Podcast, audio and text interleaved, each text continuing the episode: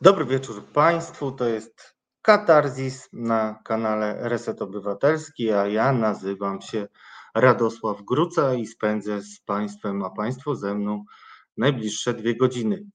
Dzisiaj trzy tematy w Katarzis wiodące mm, z pewnymi dodatkowymi wątkami.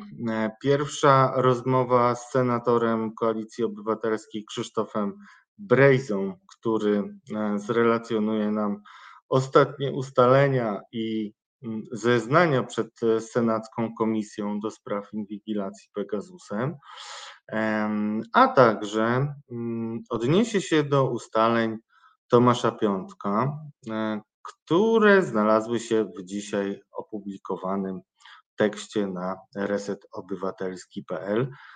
Będziemy Was zachęcać do jego lektury.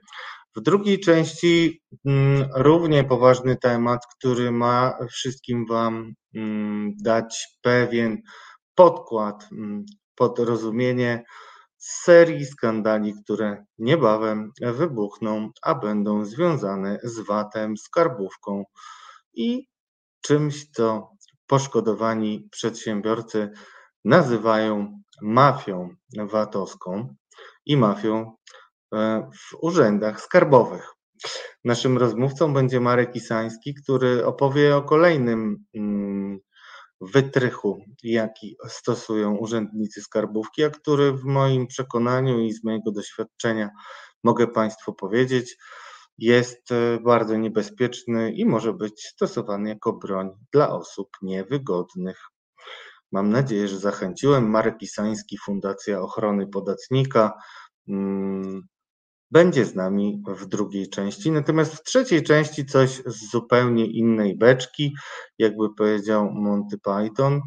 Mm, będzie trochę śmiesznie i trochę strasznie, ale na pewno mm, warto sobie poszerzać horyzonty i włączać wyobraźnię oraz myślenie. I dlatego moją gościnią będzie Daria Domaracka-Guzik, która na Twitterze prowadzi bardzo ciekawy profil, w którym analizuje, uwaga, mowę ciała polityków. Na ile ta mowa mm, jest z ciałem zgodna i co może z tego wynikać, e, opowie nam w drugiej godzinie. A teraz bez zbędnej zwłoki, drodzy Państwo, przechodzimy już do pierwszego gościa, którym jest senator Krzysztof Brejza. Dobry wieczór, panie senatorze. Dobry wieczór, panie redaktorze, dobry wieczór państwu. Bardzo mi miło, e, że przyjmuje pan zaproszenie. E, na początek. Bardzo mi miło. Panie senatorze, no na początek e, chciałbym, żeby pan zdał nam trochę relację z tego, co wydarzyło się ostatnio przed Senacką Komisją i też ostatnich ustaleń, które pojawiły się w mediach. Mm, ostatnio mm, przed komisją zeznawał między innymi pana ojciec, ale też profesor Andrzej Col i co szczególnie istotne dla tematyki, którą poruszamy w naszych programach, Piotr Pytel, szef SKW. E, I e, pozwolę sobie zacytować za sekundę podanego przez pana senatora e, tweeta, w którym pan mm, poruszył moim zdaniem bardzo istotną kwestię, mm, jaka wypływa z zeznań mm, Piotra Pytla, pana generała. I mówił pan dokładnie, drodzy Państwo, powiem, a tak, nie można certyfikować pod kątem bezpieczeństwa mm, teleinformatycznego Pegasusa. Powoduje on możliwość ujawnienia osobom nieuprawnionym informacji niejawnych, chronionych klauzulą ściśle tajne lub przekazywania obcym służbom materiałów kompromitujących rząd polski. Panie senatorze, wielokrotnie już y, pytałem pana o to, jak ucierpiała pana rodzina. Trudno po um, spotkaniu z Pana ojcem mieć jakiekolwiek wątpliwości co do tego, więc e, poproszę Pana, żeby Pan spojrzał e, trochę szerzej z punktu widzenia bezpieczeństwa państwa i powiedział, e, o co może chodzić generałowi, kiedy mówi o przekazywaniu obcym służbom materiałów, które nie chcę mówić kompromitujących, ale świadczących o Pana życiu prywatnym i umożliwiającym no, przynajmniej przygotowanie pewnej kombinacji operacyjnej, bo do tego takie informacje są idealne, szczególnie kiedy osoba inwigilowana nie ma świadomości, że może być podsłuchiwana i że jej prywatność jest absolutnie na widoku. Jak to jest e, z, tą, z tym wątkiem zeznań generała Pytla i ewentualną mm, obecnością w całej sprawie obcych służb? Chciałem na początku serdecznie pozdrowić, podziękować za, za miłe słowa wszystkim osobom e, z czatu tutaj. E, szanowni Państwo, no, sprawa nabiera dynamiki z każdym tygodniem. E, nie udaje tej sprawy się przykryć niczym PiSowi. E, sprawa rezonuje za granicą bardzo mocno w wiach zachodnich. E, przypomnę, że mm, dla mnie szokujący fakt takiego osaczenia i szpiegowania również mojego ojca, dyrektor mojego biura, mojej asystentki, obecnej posłanki Koalicji Obywatelskiej, Magdy Łośko, ten fakt został ujawniony przez dziennikarskie śledztwo największych tytułów prasowych w Europie. E, Guardiana, Die Zeit, e, Le Monde, Gazety Wyborczej i izraelskiego e, Hareca. To było wspólne, wspólne śledztwo czterech redakcji, które ujawniło na przykładzie niestety Polski nadużywanie Pegasusa metodą podsyłania spreparowanych SMS-ów, linków ujawniło hakowania telefonów z Androidem, czyli nie tylko Pegasusy, nie tylko co, to, co Citizen Lab ustaliło, ale również Androidy, podszywanie się chociażby pod Platformę Obywatelską albo ko koalicję, czyli pod ugrupowanie opozycyjne, albo co, co równie negatywne, no pod dziennik, Gazeta Prawna, tak? To znaczy mój tata dostał link SMS-a rzekomo od, od dziennika Gazety Prawnej prośbą o, o kliknięcie, no to jest jakiś obłęd. I jeszcze tutaj pozwolę sobie zauważyć, bo niektórzy może nie zdają sobie sprawy z tego też, jaka jest waga tej informacji. Mm, fakt, że te podmioty, które mogłyby zamawiać tego typu usługi wysyłania linków, e, zaprzeczyły, że miały cokolwiek z tymi linkami wspólnego, co jest zresztą kolejnym przykładem fuszerki służb, nawet w tak e, delikatnej i ważnej informacji. I to jest też kolejny dowód, na to, co Pan mówił od dawna, właśnie o strzale całej rodziny, co powinno szczególnie mm, wszystkich obywateli mm, oburzać. Proszę kontynuować, Panie Senatorze. E, ja powiem e, tak, że dzisiaj generał Pytel, e, doskonały przecież i szef SKW, i, specjalista funkcjonowania służb, mi trochę oczy otworzył. Znaczy on stwierdził, że użyto w, w, tym 2019 roku w trakcie kampanii wyborczej przeprowadzono operację informacyjno-psychologiczną rodem e, ze służb sowieckich, erdowskich, jakiej polskiej służby od kilkudziesięciu lat nie stosowały. Mm, I rzeczywiście, żeby komuś podesłać takie SMS-y, należy te osoby sprofilować i, i takie osaczanie gdzieś, próba docierania, atakowania mnie poprzez osoby E, bliskie.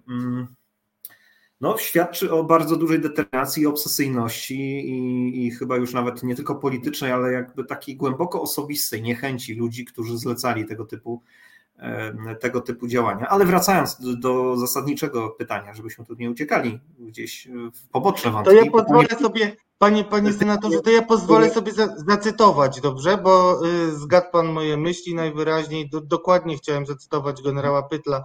W sierpniu 2019 roku wobec Krzysztofa Brejzy przeprowadzono operację informacyjno-psychologiczną przy użyciu Pegasusa. Uwaga, to ode mnie ta uwaga. Ofiarą tego było też społeczeństwo.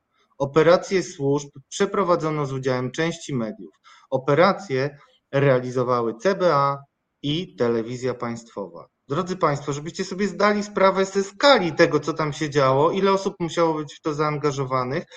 Y, I tak naprawdę, jak na koniec dnia pokazuje to kolejny mm, aspekt działalności PiSu, który powinien szczególnie niepokoić, czyli kompletną fuszerkę, bo okazuje się, że determinacja może powodować, że te sprawy zostają obnażone. Proszę kontynuować, panie senatorze. Tak, a co do, co do samej certyfikacji, tutaj pytał pan, panie redaktorze, o co chodziło generał Pytlowi, no to jest też zasadnicza sprawa. On dzisiaj zwrócił uwagę też na to, e, wszelkie środki techniczne, urządzenia techniczne dotyczące ingerencji w systemy teleinformatyczne przez służby powinny być certyfikowane przez Agencję Bezpieczeństwa Wewnętrznego. To znaczy nie może być tak, że jakaś służba kupuje sobie od jakiejś firmy izraelskiej albo rosyjskiej na przykład oprogramowanie cyberbroń i zaczyna używać sobie e, albo wykupuje licencję. Nie, ten system powinien być sprawdzony, czy zapewnia bezpieczeństwo, autonomiczność, czyli czy dane pozyskiwane, dane o zainteresowaniach operacyjnych, czy pozostają e, w obrębie służb polskich, czy też ten operator z Izraela, bo z Rosji ma dostęp do tych danych. No i generał Pytel wskazuje na to, że ten system nie może być certyfikowany, bo po prostu cały czas służby izraelskie przez pracowników NSO e, miały do niego wgląd. E, I tu jest kolejne, kolejne, kolejne przestępstwo. To jest taki worek z przestępstwami, cała ta sprawa Pegasusa. E, I, I rzeczywiście to sprawa, która, nie wiem, to, to, to nie było polowanie na Braze, żeby cokolwiek nam nie znaleźć. Ja podkreślę raz jeszcze, nie byłem przesłuchany nie toczyło się i nie toczy żadne postępowanie wobec mnie, nie mam żadnych zarzutów. E, ta sprawa. To powiedzmy jeszcze jedną rzecz, panie senatorze. Przepraszam, że wchodzę znowu w słowo. Wyborów. Tylko dokończę jedno zdanie. Myśl, tak, proszę. Uderzenie w wolność wyborów i uderzeniem w obywateli, bo świętym prawem obywateli jest prawo do rzetelnej informacji, oczywiście w telewizji publicznej, ale do tego, żebyście Państwo, niezależnie od sympatii, czy ktoś ma poglądy propisowskie czy proplatformerskie, ale żebyście Państwo mieli prawo do informacji telewizji publicznej i do uczestniczenia w wyborach e, na równych e, prawach, e, wyboru kandydata też na równych prawach. A kiedy ten system zaczyna mm, być defragmentowany, zniekształcany w ten sposób, że jedno z, jedna z partii nowoczesną cyberbronią wojskową zaczyna mm, dominować scenie politycznej, taki wydaje, wydawałoby się sposób, że to nigdy nie wyjdzie, czyli oni pozyskują informacje, przerabiają, atakują, organizują jakąś operację służb, żeby dyskredytować drugą stronę. Operację, operację psychologiczną, jakąś informacyjną, no to de facto zabierają państwu mm, obraz sytuacji na temat y, prawdy w życiu publicznym, ograniczając e, prawo do, do udziału w, w, w, uczciwych i do końca wolnych wyborach. I o tym mówił też pan profesor Zoll, że gdyby te informacje wyszły w trakcie kampanii wyborczej, byłyby podstawą do unieważnienia wyborów przez najwyższe. Cały problem dla nich jest taki, że to teraz wychodzi, a oni myśleli, że to nigdy nie wyjdzie. W 2019 roku wydawało się, że to nigdy nie wypłynie. E, dzisiaj to wychodzi, no i pokazuje też skalę akurat na, na, na, na, na, na fiksacji na mojej skromnej osobie jakiejś takiej fiksacji, obsesji, mówię o takim personalnym jakimś zacietrzewieniu, wydaje mi się, że samego Jarosława Kaczyńskiego, e, ale myślę, że to będzie, będzie jeszcze więcej informacji o też innych osobach e, robionych w ten sposób. No ale tutaj nie chodzi nawet o konkretne osoby, które można jeszcze jakoś bronić, znaczy można szukać e, wytłumaczenia. Natomiast za sekundę przejdziemy do wyborów, ale ja chciałem też wszystkim Państwu zacytować to, co powiedział mm, e, ojciec naszego e, gościa, Ryszard Brejza, którego pytali mm, prowadzący pytania, znaczy zadający pytania senatorowie, między innymi o to, czy mógł właśnie kliknąć przez przypadek w te linki, jak to wyglądało, ale także o sprawę istotną, czyli o sprawę postawienia zarzutów, która ja bym chciał, e, zanim, zanim powiemy o tych e, zarzutach konkretnie, to chciałbym, żeby Pan przypomniał jeszcze naszym wszystkim słuchaczom, jak doszło i kiedy doszło do e, postawienia zarzutów Pana ojca. Mhm. To jest bardzo ciekawe. Poszczególna terminologia wygląda tak. W 2017 roku e, ojciec zgłasza zawiadomienie do prokuratury w sprawie wyłudzeń organizowanych przez jedną z byłych działaczek PiS, pracownic urzędu u siebie. Sprawa toczy przez 5 lat.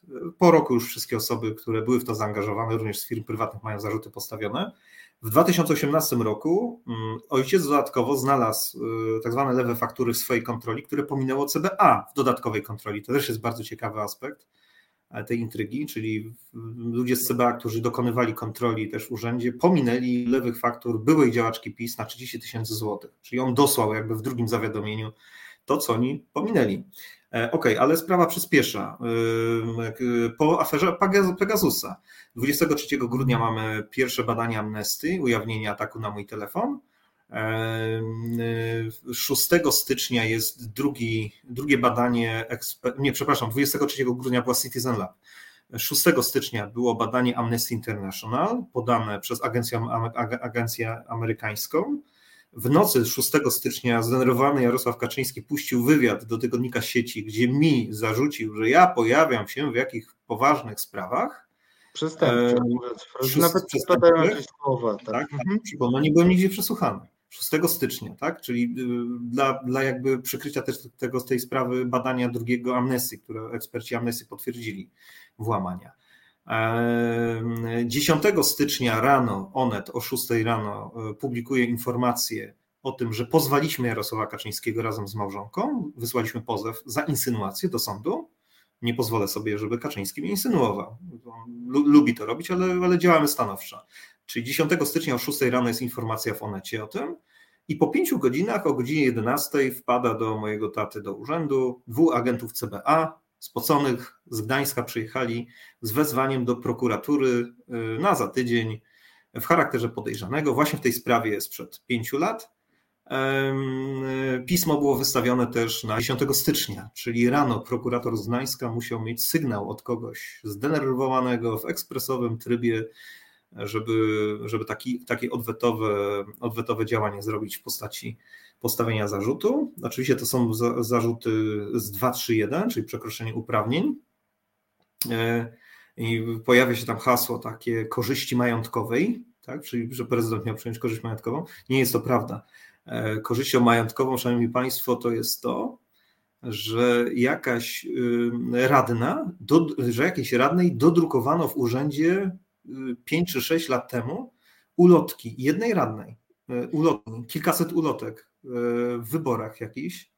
I teraz, jak sobie policzymy, ile może kosztować kilkaset ulotek, to dochodzimy do wniosku, że ta korzyść majątkowa dla tej radnej, bez jego wiedzy oczywiście, że to jest korzyść 2 czy 1, ktoś może uzyskać korzyść na, te, na, na skutek niedopełnienia obowiązek, obowiązków. To jest kilkaset złotych, tam chyba 200, 200 złotych czy 150 złotych. Tak?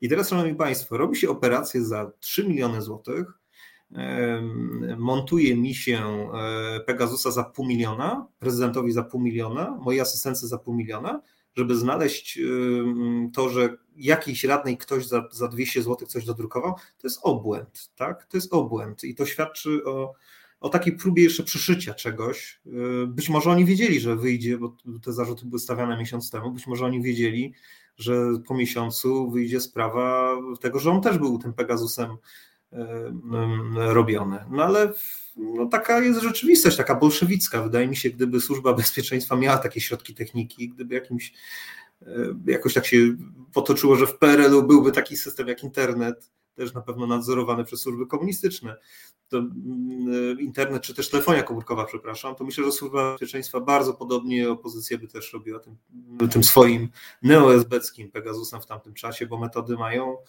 e, bezwzględne i bardzo podobne. Zdaje mi się, że najbardziej do e, CBA pasuje dzisiaj określenie SB 2.0, bo lepsi są pod względem techniki, e, natomiast metody mają niestety bardzo e, podobne, co wydawałoby się trudne do wyobrażenia w wolnej Polsce. Panie senatorze, ja przeczytam wypowiedź pana ojca. Ojciec krótko spuentował pytania o te zarzuty. Gdy słuchałem prokuratora, miałem wrażenie, że mogliby wszystko załatwić jednym stwierdzeniem. Panie Brejza, zarzutem jest, że spłodził pan syna Krzysztofa Brejza.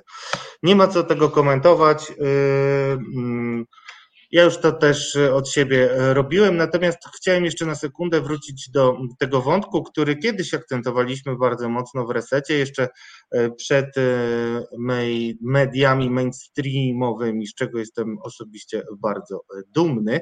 Chciałem wrócić do kwestii wyborów. Podnosiliśmy już, mieliśmy w poprzedniej rozmowie z panem senatorem ten wątek, że mm, przecież informacje pozyskane przez Pegasusa e, pozwoliły na uzyskanie e, no, przewagi w wyborach. To tak jakbyśmy grali w karty, ale druga strona widzi wszystkie nasze karty. Absolutnie nie ma mowy o równej kampanii. I dzisiaj mówił o tym profesor Andrzej Col, były rzecznik praw obywatelskich i sędzia Trybunału, który powiedział tak, głosowanie w Polsce przebiega uczciwie, nadużycia są wykrywalne i karalne. Ja sobie y, mam do tego wątpliwości, drodzy Państwo, ale dobrze musiałem to powiedzieć. To jest profesor prawa, który y, nie idzie dalej niż um, pozwalają jego kompetencje i. i Przykład DPS-ów chociażby, nie? Przykład DPS-ów, tak? Gdzie tam. No, tak, 100% na 100% głosów na Dudę. Dokładnie, no, dużo więcej.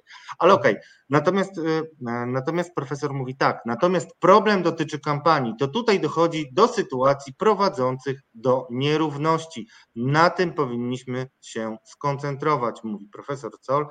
E, i twierdzi, e, że mm, i twierdzi, że używanie narzędzi takich jak Pegasus z perspektywy wyborów sprawia, że szanse kandydatów nie są równe i to, to wpływa na wybory.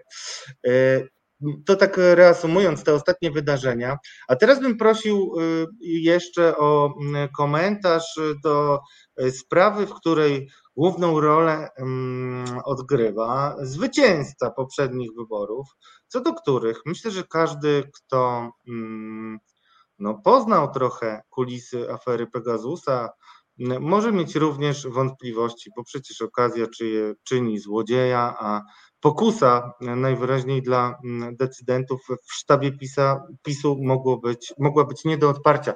E, krótko, mm, chodzi o tekst, jaki opublikował dzisiaj Tomasz Piątek na portalu Reset Obywatelski. Tomek e, mm, relacjonuje tam, drodzy Państwo, swoją korespondencję e, w sprawie wyjazdu oburzającego dla wszystkich demokratów wyjazdu na igrzyska, gdzie spotykał się prezydent z Xi Jinpingiem. I um, polecam ten wywiad. Poproszę naszego drogiego realizatora, żeby e, podał też link i pokazał nam e, screen tego e, artykułu. Natomiast ja tutaj zacytuję fragment, który dużo nam powie. Tomek pisze tak. Mimo ponagleń otrzymałem odpowiedź dopiero 16 lutego po wizycie Dudy w Chinach. Wysłano pytania 2 lutego, drodzy Państwo. W odpowiedzi i tutaj cytaty. W odpowiedzi informujemy, że prezydent rozmawiał z przewodniczącym Xi Jinping na temat problematyki globalnej i regionalnej, przedstawił przewodniczącemu polskie stanowisko w sprawie sytuacji bezpieczeństwa w Europie Wschodniej, wyrażając zaniepokojenie możliwością wybuchu konfliktu zbrojnego Prezydent zaznaczył, że ewentualna agresja Rosji przeciwko Ukrainie uderzy w chiński eksport do Europy. Mówił także o roli Chin jako światowego mocarstwa w rozwiązywaniu konfliktów. Najwyraźniej to dodam od siebie, e, tyle uzyskał e, prezydent, że Władimir Putin przychylił się do prośby Xi Jinpinga, żeby nie atakował do momentu zakończenia olimpiady, ale to moja złośliwość, którą pod, mówię za Hanią Shen. Natomiast to, co ważniejsze, to to, że nie odpowiedziano na, na, drugie pytanie, czyli na pytanie, czy prezydent wie, że odwiedzi tę samą imprezę sportową, którą odwiedzi również Władimir Putin i czy prezydent zamierza się w Chinach z Putinem spotkać. I tutaj dostaliśmy odpowiedź wymijającą, ponieważ y, mm, no, kancelaria przekazuje, że y, nie będzie się do tego odnosić, bo wydarzenie już się odbyło. I, I powiem szczerze, y, gdybyśmy żyli w normalnym kraju, to może byśmy się, znaczy w kraju, w którym rządzi demokratyczna większość e, szanująca demokrację, to moglibyśmy może to e, puścić płazem i nie dociekać więcej, ale jak pokazała działalność pana senatora, na przykład wokół e, tej trzeciej, tej drugiej pensji ministrów, która długo była przecież e, zaprzeczana, albo przy okazji dyskusji o Pegasusie, którą Solidarna Polska wyśmiewała wrzucając zdjęcia konsoli z lat 90., no to mamy e, podstawy, żeby wątpić w oficjalne stanowiska. I dlatego chciałem prosić pana, panie senatorze, żeby pan e, skomentował po pierwsze tę wizytę, a po drugie no, tego rodzaju komunikaty, które gdzieś pozostawiają jednak wątpliwości. No, pan redaktor, podobnie zresztą jak redaktor Tomek Piątek, no macie pan, panowie doświadczenie duże w kontaktach z różnego rodzaju instytucjami, z pytaniami dziennikarskimi. Y, I pan redaktor bardzo, bardzo dobrze wie, co znaczy, co znaczy tego typu odpowiedź, że wydarzenie się odbyło. Mm, no jest to oczywiście niepoważne potraktowanie y, sprawy, sprawy bardzo poważnej, obowiązkiem świętym instytucji obsługującej prezydenta, kancelarii jest udzielanie odpowiedzi na zapytania dziennikarskie. Bezwłoczne, nie przeciąganie, nie granie na, na, na opóźnienie, na, na, na przeterminowanie tematu. A oni teraz tak robią, albo nie odpowiadają, albo odpowiadają po miesiącu, po dwóch miesiącach, albo kłamią w odpowiedziach. Mm, e, sprawa powinna być oczywiście wyjaśniona. Proszę zauważyć też, że tam chyba przywódców zachodnich państw, kręgu cywilizacji atlantyckiej, demokratycznej, zbyt wielu nie było poza, poza Andrzejem Dudą. Tym bardziej tego typu kontakty z szefami partii, z szefem na przykład partii komunistycznej Chin, tak, partii komunistycznej Chin, która też ma wiele, wiele na sumieniu, e, powinien prezydent te informacje przedstawić. Jeszcze tym bardziej dodatkowo, że docierają do nas różne sygnały o kontaktach przedstawicieli rządu, mm, też wzajemnie sprzeczne z przedstawicielami strony chińskiej a propos możliwości zwiększenia linii kredytowej e, dla jednego, jednej z instytucji finansowej kontrolowanej przez Chiny i, i poszukiwania źródeł finansowania e, właśnie na wschodzie, na Dalekim Wschodzie. Przecież była sprawa spotkania chyba z nowym ambasadorem Chin, z którego wyparował na stronie Ministerstwa e, Spraw Zagranicznych pan Patkowski. To znaczy, było wpierw zdjęcie, że on uczestniczył w tym spotkaniu jako wiceminister finansów. Ja to rzucałem na Twitterze, możecie Państwo to mhm. odnaleźć. E, a potem to zdjęcie z tej strony z panem akurat Patkowskim siedzącym przy stole wyparowało E, pozostałe inne, gdzie tego kadru z wiceministrem finansów nie był mm, w kontaktach z tego typu partnerem jak Chiny, potrzebna jest przejrzystość i pełna informacja dla naszych widzów, dla opinii publicznej, żebyśmy wiedzieli, w którą stronę tak naprawdę rząd PiS nas prowadzi. E, myśli pan, że e, taka odpowiedź wieloznaczna może wskazywać na to, że przynajmniej jeśli chodzi o ewentualnie plany i analizy, e, nasza administracja mogła myśleć o, o tego typu e, spotkaniu, bo e, Azja daje taką pokusę, mm, ponieważ jest daleko, nie ma tam wolnych mediów, pewne rzeczy można w ukryciu przeprowadzić. Czy pan myśli, że to jest tylko niefrasobliwość, czy może ta, te takie rosyjskie tendencje, które w polityce PiSu są obecne nad wyraz często i nad wyraz często się wpisują w agendę Putina, w doktrynę Gerasimowa, e, mogły mieć e, także bardziej konkretne mm, hmm. kształty. Stawia pan redaktor tezę, że pan prezydent Duda postąpił w myśl zasady, co w Las Vegas, to zostaje w Las Vegas, tak?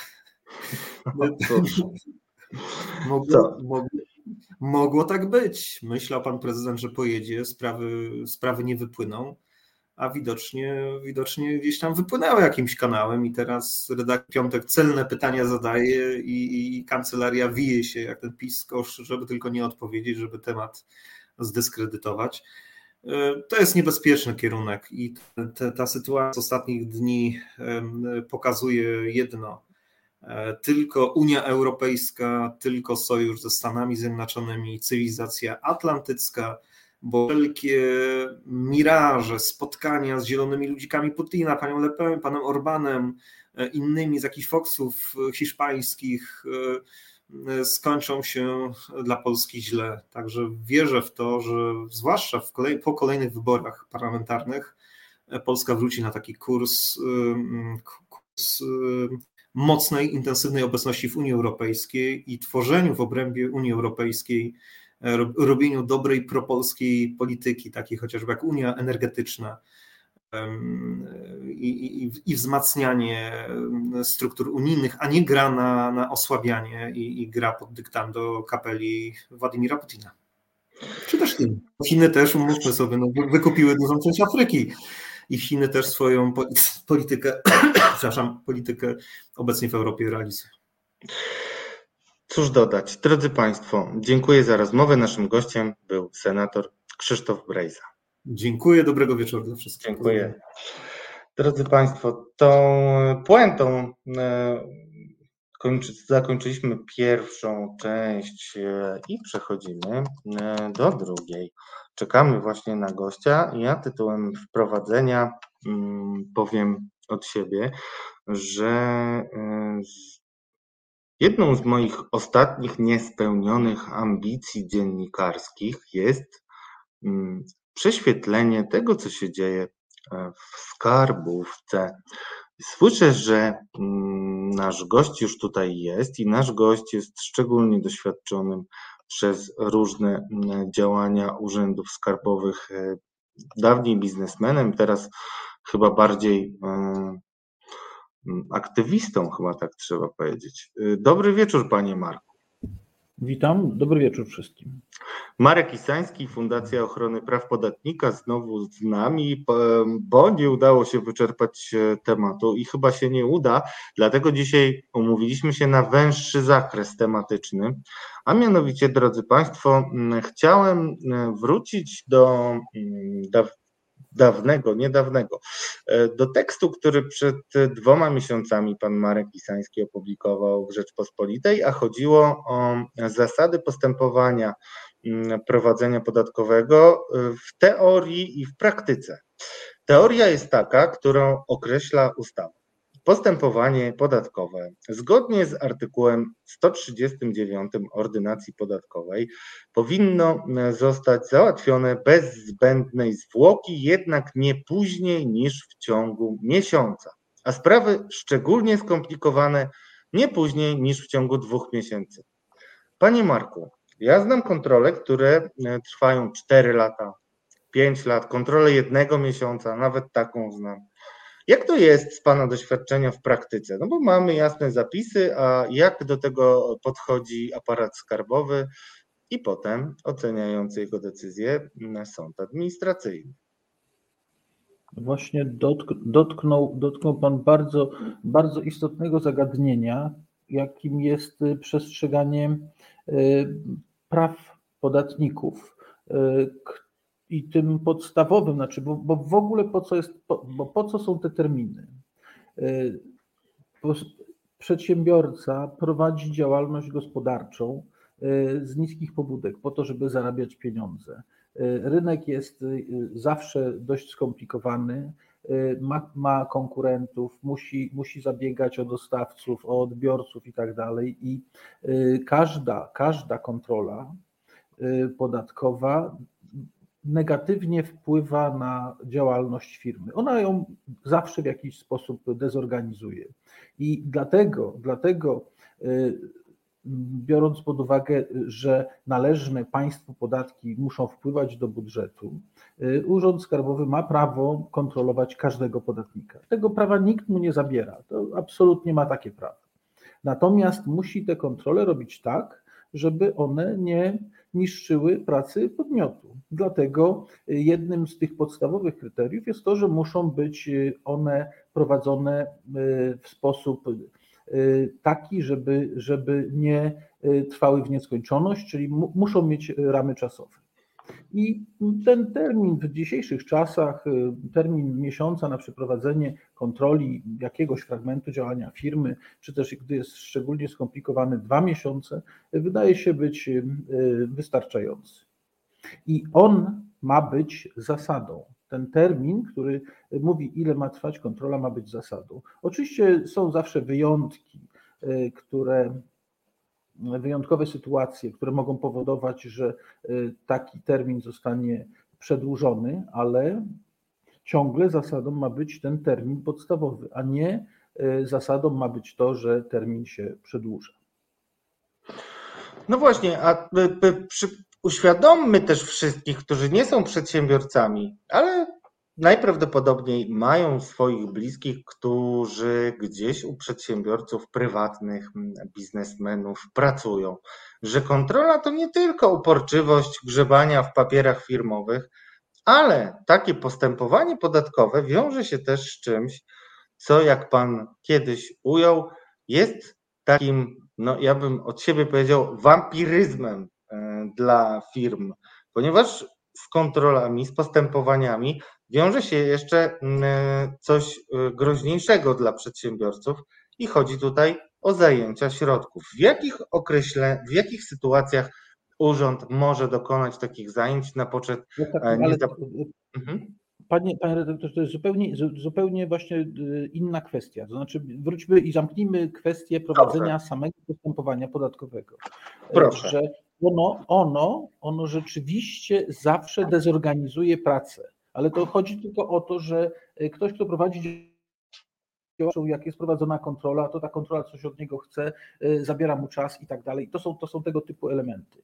Natomiast, natomiast y, w ramach prowadzonego postępowania podatkowego również nikt nie odbiera, ni- również nikt nie odbiera prawa administracji, czyli fiskusowi, do tego, że jeżeli ma uzasadnione, uzasadnione obawy, że na kimś ciąży obowiązek podatkowy i on tego y, y, obowiązku nie zrealizował i istnieje obawa, że on go nie zrealizuje, to może dokonać zajęcia jego majątków już w trakcie kontroli podatkowej, a przed wydaniem decyzji, wykonalnej decyzji podatkowej.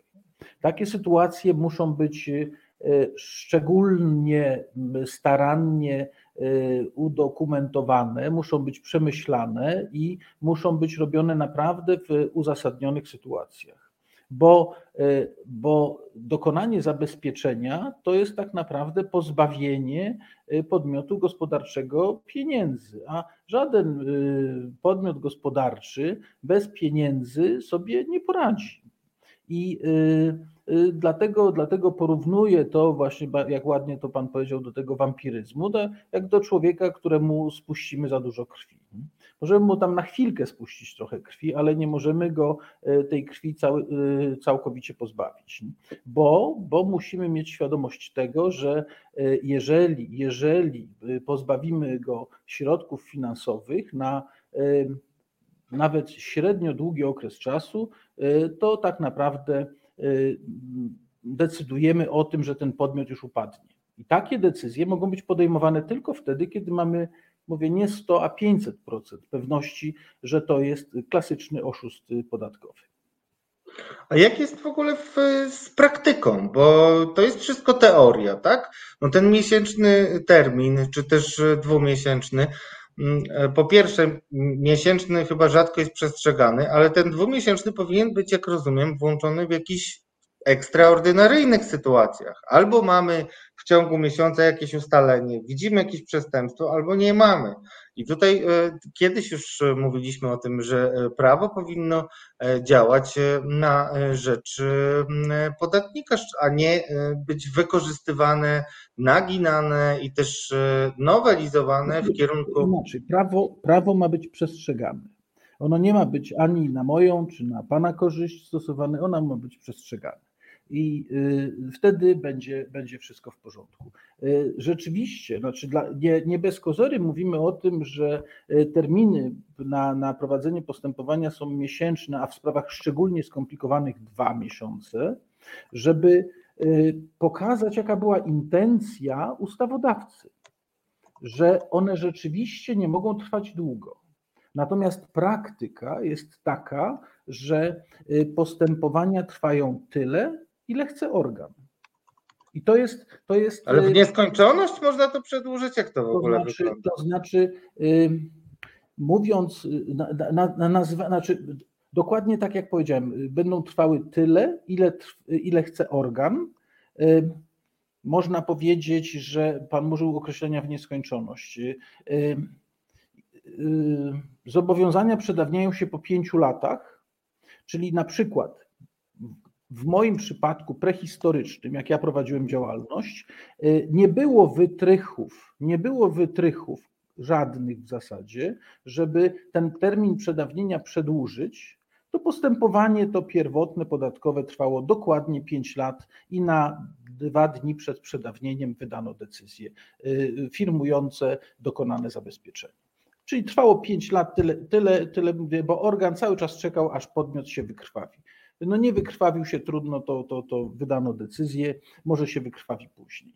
Natomiast dzisiaj, dzisiaj jest sytuacja taka, że y, organ od wielu lat już y, dysponuje y, wskutek takiej niefrasobliwej nowelizacji przepisów wieloma wytrychami. Takimi jak właśnie e, wszczynanie postępowania karnego skarbowego, jak nadawanie rygoru natychmiastowej wykonalności decyzjom e, e, pierwszoinstancyjnym i również innymi takimi wytrychami, innym wytrychom, że może prowadzić postępowanie w nieskończoność. Zatrzymajmy się na chwilę nad tymi wytrychami, żeby wiedzieć, jak, jak się to robi. Mówił Pan o tym wszczynaniu postępowań karno-skarbowych. Dlaczego to jest wytrych? Dlaczego Pan uznał, jak to działa i dlaczego uważa Pan, że to jest wytrych? Y, Dlatego, dlatego że y, te, te y, wszczęcie postępowań karno-skarbowych, karnych skarbowych jako zawieszenie biegu terminu przedawnienia zobowiązań podatkowych wprowadzone zostało do ordynacji podatkowej już 20 lat temu. Były jakieś tego uzasadnione powody, bo chciano walczyć z rozmaitymi tam przestępcami i y, żeby, żeby móc ich ukarać, czy, czy żeby y, można było odzyskać y, podatek, który gdzieś tam oni wyłudzili, no to, to, to y, y, ten, ten, ten pomysł z zawieszeniem biegu terminu przedawnienia wskutek wszczęcia postępowania karnego skarbowego nie był taki, nie był taki bez, bezsensowny. Natomiast wytrych y, to jest, to jest pojęcie, nie wiem, czy tam wie, gdzieś u nas w fundacji wykreowane, czy znaczy wymyślone, czy, czy, czy nie, ale, ale my mo, mocno, mocno je promujemy. Polega właśnie na tym, że on jest stosowany dokładnie, znaczy, że to, to, te wszczęcie postępowania karnego skarbowego w celu zawieszenia biegu terminu przedawnienia stosowane jest dokładnie odwrotnie od zamierzeń ustawodawcy. To znaczy, Czyli to znaczy, bo tu musimy właśnie wrócić znowuż do czego jest przedawnienie, czyli przedawnienie jest jedynym, tak jak y, to podkreślam, y, najlepszym, jaki świat wymyślił, mechanizmem wymuszającym dobrą i skuteczną i szybką pracę administracji podatkowej. Y, To i, i wytrych polega na tym, że administracja zauważyła, że jeżeli jesteśmy opieszali, jeżeli nie zdążymy w ustawowym terminie wydać decyzji, to wystarczy, że kompletnie, mówię, wy, wy, wypełnimy jeden druczek. Wypełnimy jeden druczek, napiszemy, napiszemy mówię, postanowienie o wszczęciu postępowania karnego skarbowego w sprawie i już zawiesimy bieg terminu przedawnienia, czyli już ukryjemy swoją e, opieszałość i będziemy mogli prowadzić postępowanie podatkowe zamiast tych pięciu lat, które daje ustawa, no przynajmniej 15. Przynajmniej 15. I to jest, i to jest właśnie ten, ten podstawowy, ten podstawowy. 15 lat na, na prowadzenie postępowania w dzisiejszych czasach w jakiejś sprawie, to jest niemal pokolenie. To, to, można, to można zabić dowolny podmiot. A, a też z drugiej strony na to patrząc, to wszczynanie postępowań karnych, skarbowych w stosunku do Bogu ducha winnych ludzi, którzy, mówię, przestępcami na pewno nie są, a, a wszczyna się do nich postępowania te karne, skarbowe i jeszcze stawia im się zarzuty karne, y, no, y, mocno, mocno narusza godność obywatelską. Mocno narusza. Nie, Co nie, nie najmniej- miejsca. co najmniej godność, ale nie tylko. Ja jeszcze tutaj na swoje, na, na, na swoje usprawiedliwienie powiem, że kiedy mówiłem o tym prawie korzystnym dla podatnika, miałem tutaj y, na myśli bardzo konkretną sytuację, czyli sytuację wątpliwości, czyli tę zasadę, której wprowadzenie, czy też stosowanie, czy też jedno i drugie postuluje Pan od dłuższego czasu, zasada in dubio pro tributarium, e, czyli e, zasada tych wąt- wątpliwości rozstrzyganych na korzyść podatnika. Jak to wygląda dzisiaj w, w praktyce? E, Ponieważ ja nie ukrywam, drodzy Państwo, że mm, odnoszę wrażenie, e, że poprzez aparat skarbowy można w Polsce szczególnie przy małej świadomości prawnej społeczeństwa, zabić praktycznie każdego przedsiębiorcę i każdą osobę, która ma e, dostęp do e, większych pieniędzy, płaci podatki, w związku z czym może e, zostać tak zinterpretowana, że e, swoich mm, pieniędzy być może zupełnie e, e, legalnie zgromadzonych e, z opłaconymi podatkami e, długo nie zobaczy, co skutkuje różnymi problemami. Panie Marku, jak to jest e, z przestrzeganiem tej zasady? I przede wszystkim jeszcze jedno fundamentalne pytanie. Czy Pan ma takie wrażenie, że to jest problem systemowy, czy to jest problem systemowy, który jeszcze stwarza poszczególne kliki, które mogą e, operować na tym wypaczonym systemie? Y, znaczy, ja, ja staram, się, staram się być konstruktywny i nie szukam na, nie, nie, nie, nie ograniczam się do jakiejś takiej spiskowej koncepcji dziejów i y, buduję, buduję taki, taki model, y, że muszą być, muszą być mechanizmy wymuszające pewną efektywność działania. Y, my w Polsce doprowadziliśmy do tego, że mamy świetnie funkcjonujące mechanizmy, ale wymuszające patologie. I właśnie takim, takim właśnie najprostszym przykładem jest y, powiedzmy nawet dobre chęci przy wprowadzeniu do ordynacji podatkowej dość wątpliwego zapisu o tym zawieszeniu mm, biegu terminu przedawnienia wskutek wszczęcia postępowania karnego skarbowego, ale gdyby ono było w miarę racjonalnie stosowane, to jeszcze można, można byłoby by, by przeżyć. Natomiast mówię, wypaczenie w związku z tym zostało, znaczy wypaczenie było gigantyczne i to i doprowadziło do patologii, bo, bo, bo okazało się, że takich, takich postępowań karnych skarbowych jest wszczynanych ponad 100 tysięcy rocznie. My nie mamy tylu przestępców.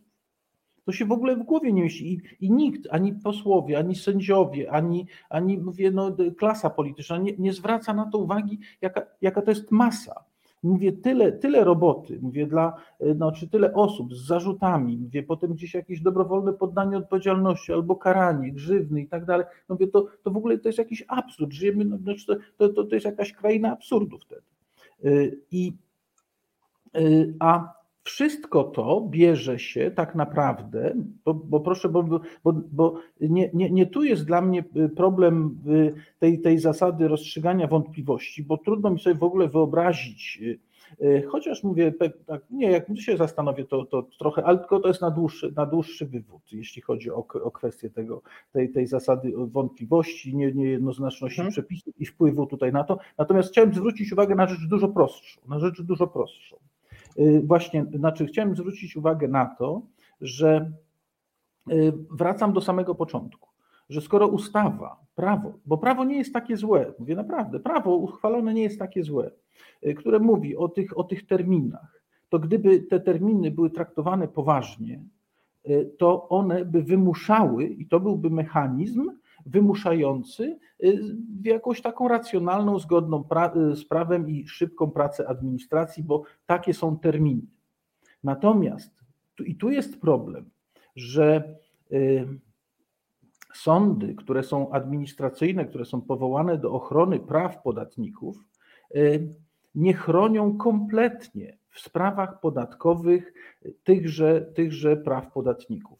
To one przyzwoliły administracji na to, żeby prowadziły postępowania w nieskończoność. Jakby nie patrzyły na to, że y, te, te długotrwające postępowania, y, pan mówi, zabijają, znaczy można powiedzieć, mówię, no wykrwawiają czy doprowadzają do bankructwa podmioty gospodarcze. To, znaczy, to można sobie wyobrazić, znaczy porównać te, te, te sądy, y, można sobie porównać, mówię, z jakąś izbą przyjęć do szpitala że powinien, po, powinna być jakaś selekcja w sądzie, która, która by, y, tak jak, tak jak w tym szpitalu, że y, no jak ktoś jest z wypadku, no to, no to i ma krwotok wewnętrzny, to należy go operować natychmiast, a nie ustawić go w kolejce na za trzy lata. A sądy się dokładnie tak zachowują, że y, skoro mamy dużo spraw w sądzie, no, bo to jest drugie zagadnienie, że, że mówię, skoro mamy dużo spraw w sądzie, to wszystkie załatwiamy po kolei. Y, niby to jest sprawiedliwe, ale to jest potwornie niesprawiedliwe w istocie. Bo to jest dokładnie tak samo sprawiedliwe, jakby y, pierwszy pacjent przyszedł, pierwszy pacjent wyszedł do, do, do szpitala, y, niezależnie od tego, od tego, z jaką był chorobą. Jak ktoś, mówię, inna jest sytuacja, jak ktoś ma spór interpretacyjny, czyli przyszłościowy i teoretyczny, a inna jest sytuacja kogoś, kto wie, zapłacił podatek, z którym się nie zgadza i nie ma pieniędzy na prowadzenie działalności. Także tu, tylko, że to są te dwa, dwa troszkę tu je po, po, za, za mocno połączyłem elementy, że po pierwsze sądy nie mogą administracji przyzwalać, bo takie są przepisy, że regulują maksymalne terminy załatwiania spraw.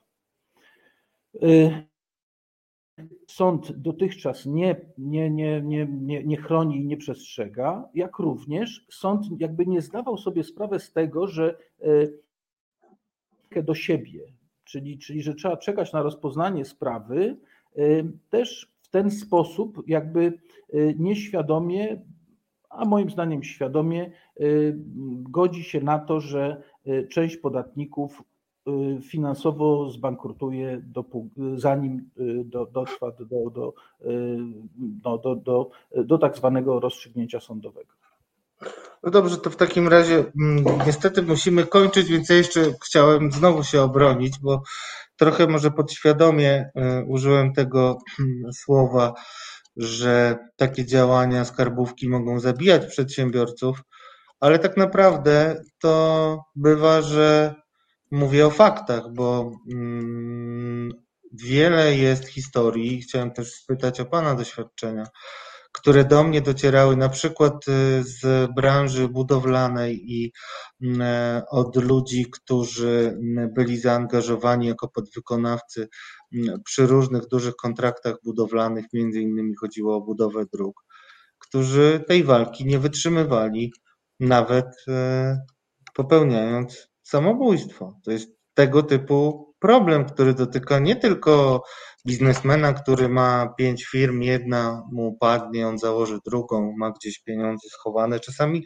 takie firmy to całe życie nie tylko danego człowieka, danego przedsiębiorcy, ale i jego rodziny. E, spotkał Pan się z takimi sytuacjami? Niestety tak, niestety tak. E, Fundacja zajmuje się taką całą grupą zwykłych obywateli, tych, tych ofiar ulgi meldunkowej, tak zwanej. I niestety, niestety mamy, mamy informacje przynajmniej o dwóch samobójstwach y, wśród tych ludzi.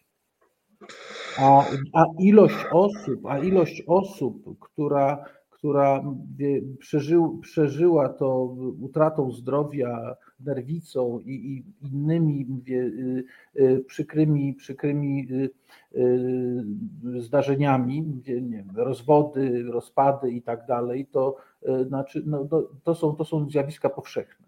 I niestety, i niestety jest to, znaczy jest to konsekwencją zachowania skarbówki, tyle że ta konsekwencja, znaczy ta, to zachowanie skarbówki z jednej strony wynika ze złego zarządzania tą skarbówką przez Ministerstwo Finansów, a tak naprawdę z brakiem, z brakiem y, realizowania swoich funkcji przez sądy administracyjne. Ja ciągle powtarzam, że niedoceniana jest, mówię, ta stabilizująca i naprawcza funkcja sądów administracyjnych i będziemy do tego na pewno jeszcze wracać. Dziękuję bardzo Panie Marku. Naszym gościem był Marek Isański, Fundacja Ochrony Podatnika. Wrócimy z kolejnymi tematami. E, drodzy Państwo, mm, e, na ten moment e, poproszę o chwilę muzycznej przerwy, ale nie byłbym sobą, gdybym nie dodał czegoś od siebie, bo jest to mój program na naszym kanale resetarianie i resetarianki. Chcę, żebyście mm, mieli poczucie, że e, Wasze dobrowolne wpłaty mm, nie idą gdzieś tam przez piec do nieba i nie ulatują e, z dymem. E, dlaczego rozmawiamy o Pegasusie? Mówiłem wielokrotnie, chciałem Was też przyszykować na te kwestie mm, dotyczące skarbówki, albowiem Uważam, jestem głęboko przekonany, że kłamstwo VAT-owskie jest e, tym wehikułem, który mm, doprowadził PiS do władzy nie mniej ważnym wehikułem, e, jak, na przykład 500. Ja chciałem wszystkim Państwu zwrócić uwagę na to, że 500 było świadczeniem powszechnie już dziś uznawanym za no, wyrównywanie szans, ale świadczeniem bardzo szerokim, niecelowanym, mającym taki charakter wyborczy. I teraz e, te pieniądze e, się znalazły, mimo że e, poprzedni minister finansów Jan Wincent Rostowski, cytowany często w dzienniku nazywanym dla niepoznaki wiadomościami, mm, uważał, że nie ma na to pieniędzy. I nasza władza przekonuje, że dzięki skutecznej walce z mafią VAT te pieniądze się znalazły. Otóż tak nie jest, drodzy Państwo. E, luka VAT-owska, o której się mówi coraz mniej, e, jest dziś większa niż wtedy, kiedy PiS zaczynał mm, swoje porządki. E, ciągle nie mamy żadnej pewności ani jasności co do tego, ile pieniędzy z tych wielkich mafii VAT-owskich zostało odzyskanych z karuzel VAT-owskich na przykład, tak zwanych, o których kiedyś zrobimy osobny program. I jest to szalenie istotne, e, żeby mm, zrozumieć e, mm, tę sytuację, bo będzie to świadczyło o wielkim, świadomym kłamstwie, które e, jest nam implementowane od wielu, wielu lat i będzie wskazywało na to, że władza oszukała wszystkich, a zadłużała nas na kolejne lata lub też dekady, raczej dekady, drodzy Państwo. To jest esencja tego, o czym rozmawiamy. A teraz, drodzy Państwo, już za chwilę przerwa. Ja przypomnę, że oglądacie Katarzis na kanale Reset Obywatelski, a dzisiaj e, naszą producentką jest e, nasza resetarianka Mm, pełną gębą mm, Katarzyna Zaręba-Niedźwiecka, którą e, serdecznie niniejszym pozdrawiam i chylę nisko czoła. Każdy z Was może zostać producentem. Będzie mi bardzo miło, jak zobaczę Wasze imiona, nazwiska i pseudonimy, e, bo będę się szczególnie czuł doceniony przez tych, którzy mm, są tak aktywni w dyskusjach, bo przecież o to chodzi. A teraz, drodzy Państwo, krótka Przerwa, po której nietypowy element w naszym programie, mianowicie mowa, ciała i politycy. Już za chwilę, a teraz chwila muzyki i wracam do Was z moją gościnią. Znudzeni mainstreamowymi newsami? Czas na reset obywatelski. Zaangażowane dziennikarstwo. Witam, e, drodzy Państwo, e, a teraz przechodzimy do wyjątkowego spotkania z wyjątkową osobą i o wyjątkowym temacie. Dzisiaj będzie nieco inaczej i zdradzę Państwu, że mm, moja dość powierzchowna e, wiedza o mowie ciała bardzo często mm, jednak pomaga mi w zaobserwowaniu różnych rzeczy, które nie są na pierwszy rzut oka widziane, ale gdzie mi tam, drodzy Państwo, do e, naszej dzisiejszej gościni.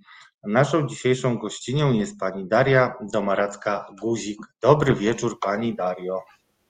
Dobry wieczór, panie redaktorze, dobry wieczór państwu. Bardzo się cieszę, że przyjęła Pani moje zaproszenie. Mm, drodzy Państwo, Pani Daria prowadzi na Twitterze bardzo e, ciekawy e, profil. Dzisiaj będziemy też obserwować, pokażę kilka próbek e, z działalności pani Darii. Mianowicie pani Daria analizuje mowę ciała.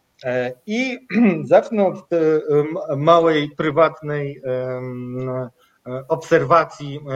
Zdradzę Państwu, że jestem dużym zwolennikiem czytania mowy ciała, od kiedy oglądałem mój ukochany serial Miasteczko Twin Peaks. Tam był agent Dale Cooper, który e, między innymi pośród swoich wielkich atrybutów miał też jeden, zawsze wiedział, kiedy ktoś jest z kimś w związku, a często te związki były ukrywane i agent mówił bezceremonialnie, od kiedy jesteście razem? Jakiś, e, pytał się e, kogoś z jakiejś tajnej pary.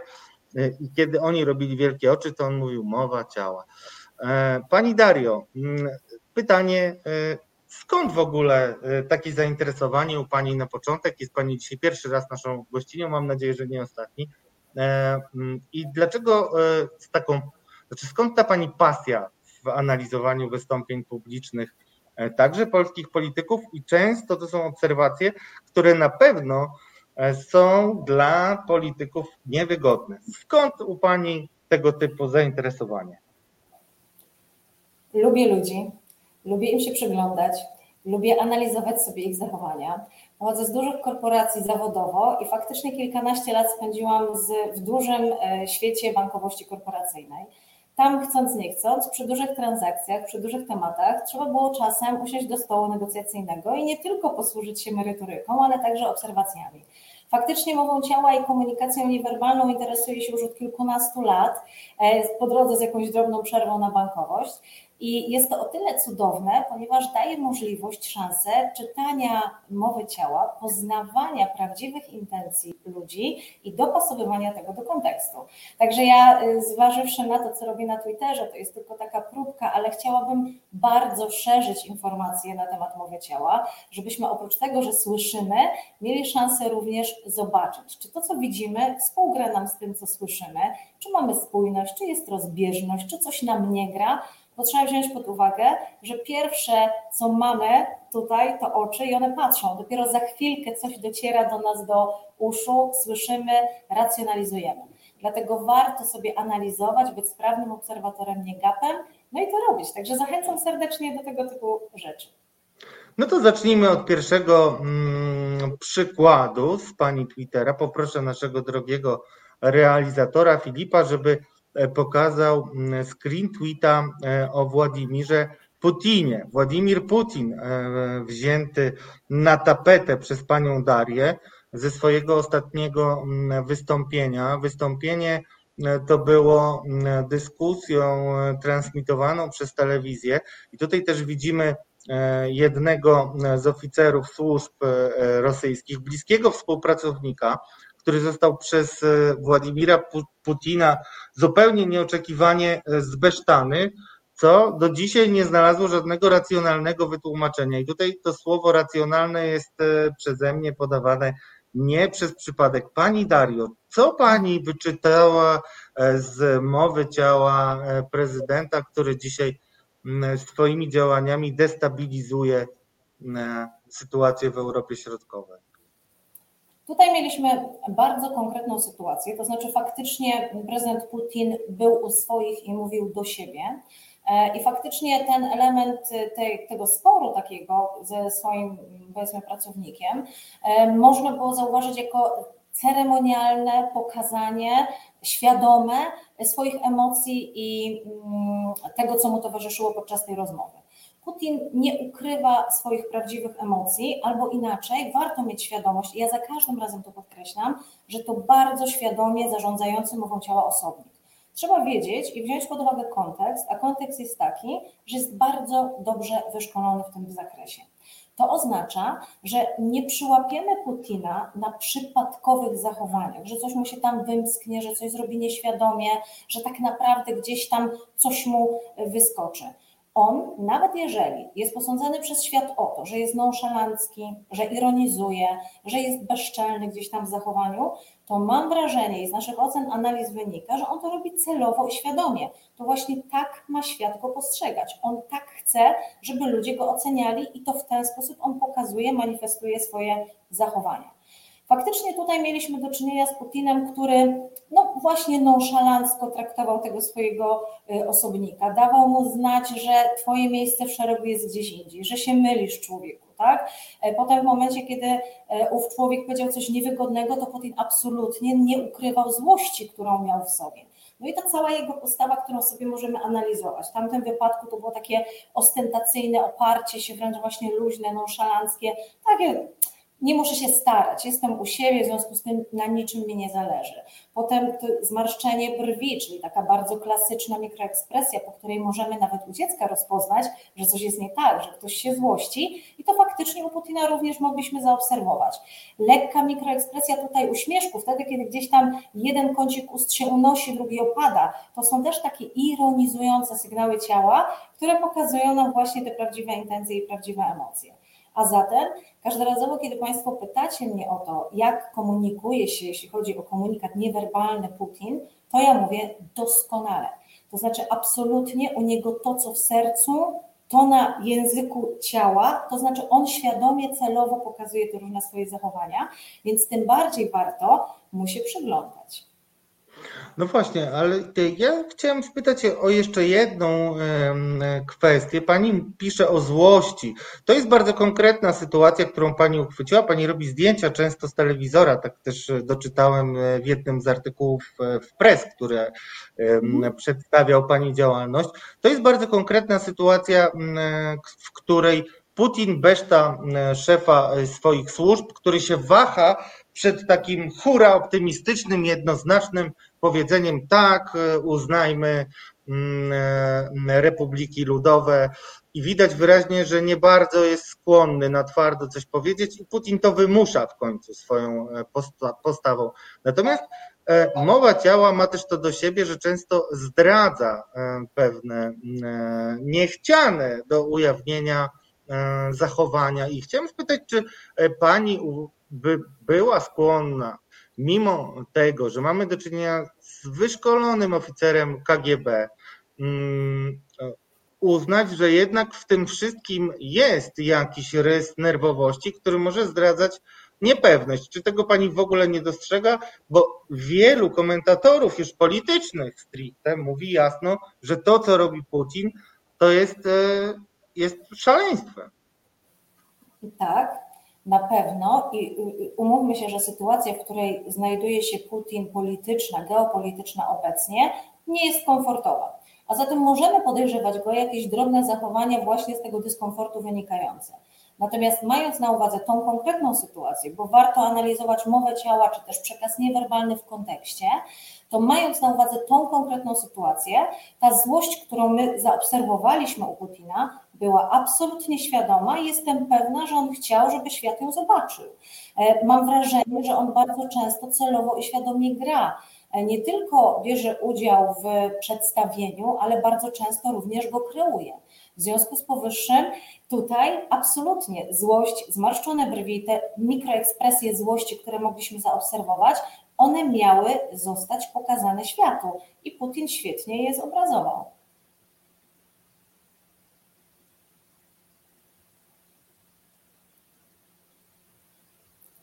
Nie słyszę.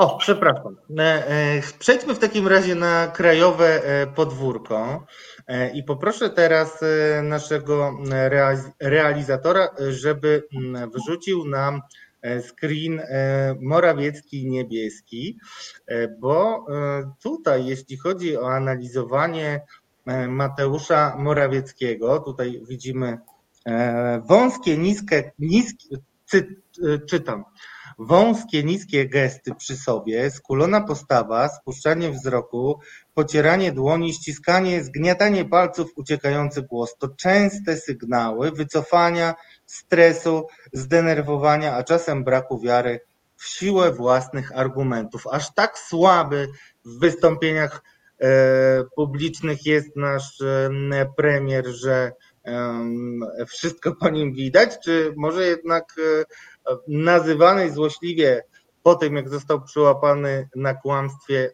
panem Pinokio, jednak e, e, generalnie e, poczynił pewne postępy. Jest dwóch polityków centralnej sceny politycznej, polityków rządowych, o których mogę z pełną stanowczością powiedzieć, że są absolutnie dramatycznie beznadziejni, jeśli chodzi o występowanie publiczne ale oni również największą zrobili drogę w zakresie tego postępu i progresu. No i teraz oczywiście jednego z nich wywołał Pan, Panie redaktorze. Jednym z nich jest premier Mateusz Morawiecki i mówię o tym celowo i świadomie po to, żeby szerzyć tą wiedzę i żebyśmy sobie to mogli poobserwować i zobaczyć, że da się to naprawić. Mianowicie faktycznie, jak sobie przypomnimy pierwsze dni w rządzie Mateusza Morawieckiego i jego pierwsze wystąpienia, już nawet poza ekspoze nie będę się czepiać, to w większości wystąpienia jego wyglądały ja kocham was, tak? To były takie absolutnie wystudiowane, sztuczne, niepodkreślające słowa gesty. To były zachowania, w których widać było, że jest spięty, zestresowany. Ktoś mu powiedział: Słuchaj, dobrze byłoby coś tam wesprzeć gestem Twoje wystąpienie, żeby było ciekawie. No niestety to się nie udawało. Dodatkowo na poziomie tonu głosu, tembru głosu, tempa mówienia i tych modulacji też się u Morawieckiego nigdy nic nie działo. Dlatego jego bardzo trudno było znosić tak, jako mówcę, jako charyzmatycznego lidera, jako trybuna ludowego. Natomiast faktycznie wykonuje, bo to widać, i analitycy mowy ciała, wystąpień publicznych, PR-owcy oceniają to i zauważają tę zmianę, że wykonuje pewną robotę po to, żeby ten progres nastąpił. Poza tym jest jeszcze druga rzecz, praktyka czyni mistrza, czyli im więcej występujesz, tym większa szansa, że te twoje techniki się wyrobią i w którymś momencie nabierzesz pewnego doświadczenia. Ale są sytuacje, w których musimy powiedzieć jedno, a z jakiegoś względu nie za bardzo chcemy. Albo inaczej. E, mamy niespójność pomiędzy tym, co mówimy, a pomiędzy tym, co pokazuje nasze ciało. Jestem zwolennikiem teorii i ją szerzę na Twitterze, że ciało zawsze pokaże kłopot. Czyli wtedy, kiedy jesteśmy w takich wysokich emocjach, naprawdę zdenerwowani, spięci, to wtedy nasze ciało to pokaże. Jeżeli my sobie zdefiniujemy kłamstwo, bo to jest zawsze takie bardzo ciekawe i szczególnie także w kontekście pana premiera Morawieckiego, który przecież został sądownie gdzieś tam skazany również za to kłamstwo. Jeżeli my sobie zdefiniujemy kłamstwo, jakie celowo, świadomie, intencjonalne mówienie nieprawdy, czyli nie, że się pomyliłam w dacie bitwy pod Grunwaldem, tylko wiem jedno, ale z pewnych względów chcę powiedzieć światu zupełnie coś innego, to w naszym ciele zaczynają się dziać procesy fizjologiczne. To znaczy, my zaczynamy się troszkę pocić, tak? No bo krew krąży szybciej, być może zaczynają się nam robić rumieńce, być może zaczynamy się ekscytować, być może zaczyna się nam jakieś mikrodrobinki potu, bo jest nam gorąco, więc zaczynamy się gdzieś tam pocierać, wycierać, stresować, tak? Wtedy, kiedy mamy takie autouspokajające gesty pocierania, skubania palców, nie wiem na ile to widać tutaj, jak ten kadr jest złożony, ale wtedy, kiedy sobie coś tam robimy z tymi palcami, zgniatamy, ściskamy, niekontrolowane gesty się nam robią same, no to to są te elementy, które zdradzają prawdziwe emocje. I ten tweet, o którym tutaj Pan mówi, który Pan przytoczył, to faktycznie sytuacja, w której Morawiecki miał wystąpienie, w którym no, po raz kolejny informował świat o pewnych e, wydarzeniach, które miały miejsce w rządzie i całym sobą, skulona postawa, a przecież on już umie wychodzić, być wyprostowany, mówić wzrokiem ponad horyzont do mas, ale gdzieś tam skulona postawa, bardzo niskie, skromne, drobne gesty, czyli takie przepraszam, że przeszkadzam, na, na chwilkę zajmę tylko parę minut właśnie te wszelkie spinania, ściskania zdradziły jego prawdziwe emocje. Zresztą nie pierwszy raz, ale to była szczególna sytuacja, bo tam faktycznie działo się bardzo dużo.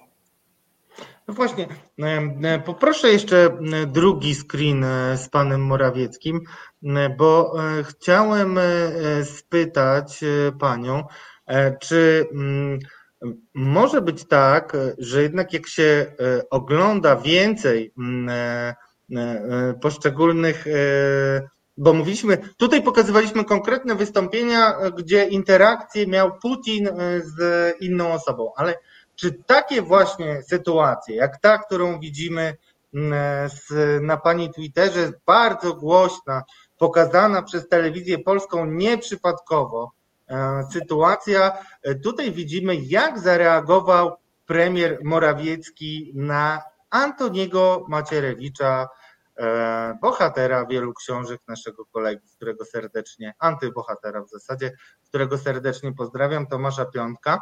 No i widać tutaj chyba więcej niż premier by chciał. Jak pani odbiera tę e, znaną e, scenę, której potem znaczenie próbowano bagatelizować? Co widzi pani też przypomnę wszystkim, że widać było dokładnie ten moment, w którym oblicze Mateusza Morawieckiego, takie dość statyczne, to nie jest człowiek, po którym widać wiele emocji, nagle się zmienia i widzimy minę, której nigdy wcześniej nie mieliśmy okazji zobaczyć. Co pani tam widzi i co pani wyczytuje z tamtej sytuacji?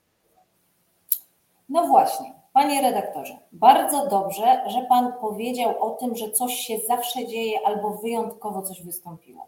Dlatego, że z punktu widzenia takiej już profesjonalnej analizy mowy ciała, czy też komunikatów niewerbalnych, warto jest zbudować sobie bazę. Znaczy obserwować danego osobnika, obserwować jak reaguje w konkretnych sytuacjach, jak reaguje na stres, jak reaguje wtedy, kiedy jest szczęśliwy, jak reaguje na trudne pytania i tak dalej. W ten sposób tworzymy sobie bazę standardowych zachowań danego człowieka. No jeżeli mamy Morawieckiego włożonego do takiej szufladki mało ekspresyjnego bohatera, mało charyzmatycznego, na pewno średnio przywódczego, mówię o rodzaj występowania publicznie, nie ciągnącego za sobą tłumy, nie mówiącego modulacyjnie, nie gestykulującego sprawnie i tak. I dwa, z bardzo wąską, dookreśloną mikroekspresją mimiczną, znaczy tam się naprawdę bardzo mało u niego dzieje e, na poziomie ekspresji którego nagle przyłapuje kamera i teraz mogę dyskutować celowo, świadomie, przez przypadek, ale przyłapuje go w jakiejś tam okoliczności jednak oficjalnego spotkania z drugim politykiem i w którym łapie jego, zakładam, prawdziwą reakcję, prawdziwą ekspresję, no to dla nas to jest miód na serce. Dlatego, że nie ma lepszej sytuacji niż ta, kiedy ktoś wychodzi poza schemat, wychodzi poza ten standard z bazy i zachowuje się inaczej to zawsze zapala nasze czerwone, żółte światełko w analizie, w analizie ekspresji, w przypisywaniu temu pewnych zachowań. No i teraz, jeżeli mamy do czynienia z Morawieckim, który faktycznie cały czas jest dość wyważony ekspresyjnie, niewiele się tam dzieje i nagle rozdziawia mu się ta paszcza na poziomie, gdzie tam oczy się po prostu otwierają, a wcześniej obserwujemy go takiego troszkę wycofanego tym wzrokiem z byka, tak, czy wrogo spoglądającego, a później właśnie to jest takie mocne przybliżenie się z rozszerzonymi oczami, no to nie mam absolutnie wątpliwości, jakie temu można przypisywać y, intencje i prawdziwe emocje. To jest dokładnie to, co napisałam na Twitterze. Tam faktycznie mamy tą najpierw wrogość, ale później wręcz połączoną ze strachem i złością, tak? No bo w którymś momencie tam jest takie odepchnięcie. No internauci przypisywali tym zdjęciom w memach różne znaczenia i różne cytaty wkładali, natomiast faktycznie takie trochę przestraszające, tak? Ale czasem mówimy, że żeby się wystraszyć, żeby kogoś przestraszyć, sami też jesteśmy często wystraszeni, więc być może taka sytuacja miała miejsce. Ale jedna z najfajniejszych sytuacji z punktu widzenia badania mowy ciała, dlatego że łapiemy kogoś na takiej prawdziwej, realnej y, sytuacji, w której on nie jest w stanie to udawać w danym momencie, bo, bo emocja jest bardzo silna, a te cenimy najbardziej. No właśnie, mm, e, chciałem e, mm, wrócić do tego, mm, e, do kolejnego polityka, który często jest analizowany ze względu na swoje gesty.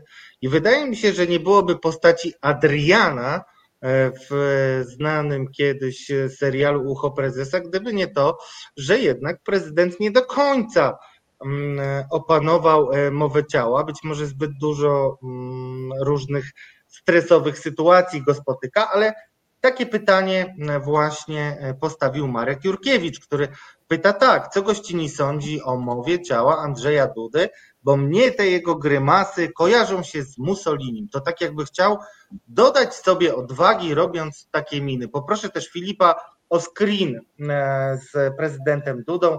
E, bo też e, porozmawiamy o nim trochę dłużej. Pani Dario, jak to Pani może skomentować Pana Marka pytanie? E, panie redaktorze, w punkt osoba. Nie umawialiśmy się, ale nie ukrywam, że zawsze czekam na tego typu pytania, dlatego że jeżeli mam wybierać sobie ze sceny polityków, polityki centralnej, osoby, które są szczególnie charakterystyczne, to nie byłoby tego zestawienia bez prezydenta Andrzeja Dudy. Pan Marek, i dzięki za to pytanie, y, wskazuje, że porównuje się go do Ducze. Tak? Faktycznie bardzo często pan prezydent w tweetach, które o nim pisze, w komentarzach, porównywany jest właśnie do Mussoliniego, do Duce, tam mm, te mikroekspresje, nadętość tej wypowiedzi, takie spoglądanie ponad horyzont powoduje, że tak ludzie go odbierają. I faktycznie mamy do czynienia z osobą, która bardzo często oceniana jest jako memogeniczna albo memiczna, taka, która powoduje przez swoje mikroekspresje, że ostatecznie przy drobnych jakichś fragmentach screenshotów znajduje się później jako obrazek w memach. I muszę tutaj powiedzieć ważną rzecz. Za każdym razem ważny jest kontekst analizowanych sytuacji, analizowanych komunikatów niewerbalnych, analizowanej mowy ciała. Jeżeli mamy do czynienia z panem prezydentem Andrzejem Dudą, to warto przypomnieć sobie, że jeżeli on wtedy, kiedy startował na prezydenta po raz pierwszy i trwał w pierwszej kadencji, mam wrażenie, że jego zachowania były dość wyważone. On przemawiał jak trybun ludowy. On mówił jak mówca, on panował nad gestykulacją i powiem uczciwie, bardzo sprawnie zarządzał komunikatem niewerbalnym. Natomiast coś zaczęło się dziać przy końcu pierwszej kadencji, podczas wyborów, no i absolutnie już podczas drugiej kadencji to, to, to właściwie cały czas trwa i się nasila. I ostatnio rozmawialiśmy sobie w środowisku akademików na ten temat i wysnuliśmy jeden taki wniosek. Ja czasem tak nazywam takie sytuacje, że ktoś się zachowuje tak bardzo chciał, że aż nie mógł. I mam wrażenie, że czasami prezydent Duda właśnie w takich sytuacjach tak się zachowuje, czyli sprawia wrażenie, że bardzo chce, nie chcę powiedzieć napina się, wypina, wygina, robi wszystko, co tylko w jego mocy, a jednak nie do końca dobrze to wychodzi.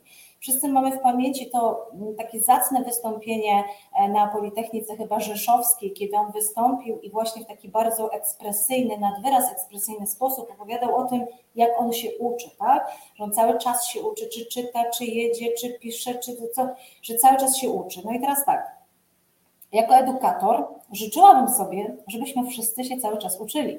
Życzę sobie tego y, sobie oraz panu, panie redaktorze, naszym y, tutaj słuchaczom czy telewidzom. E, natomiast y, myślę sobie, że chciałabym mieć prezydenta, który mnie będzie godnie reprezentował i z którego będę cieszyła się, że występuję i mogę podpisać się pod tym, cudownie prezydencie, że pan się ciągle uczy. A jednak to wystąpienie spowodowało gigantyczną lawinę negatywnych komentarzy, ironicznych, wyśmiewania, tak? Czyli w ogóle zupełnie odrębną reakcję, aniżeli był zamiar. Znowu, tak bardzo chciał, że aż nie mógł. Chciał, żeby wyszło dobrze. Był na Politechnice, kierował do e, ludzi, którzy są ze świata nauki, a jednak wyszło trochę słabo. No jeżeli by zastanawiać się, co takiego tam się zadziało, no to właśnie nadekspresja w gestach, nadekspresja w mimice, takie wkradanie się w łaski, takie całym sobą gdzieś tam, prawda, przymykanie spojrzenia, powiem uczciwie, że niektórzy sugerowali, czy w cudzysłowie to był czysty prezydent, tak? Czy nie był skażony jakimiś zewnętrznymi um, używkami chociażby. No trudno mi powiedzieć, nie jestem ekspertem w tym temacie, natomiast faktycznie to jego wystąpienie y, zapadło nam mocno w pamięć i na pewno przejdzie do historii. Pytanie, czy Andrzej Duda chce tak w tej historii zostać pamiętany?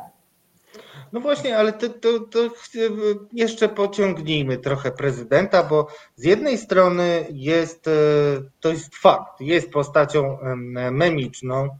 E, czasami mm, bardzo złośliwe są porównania jego do e, bohatera 40-latka.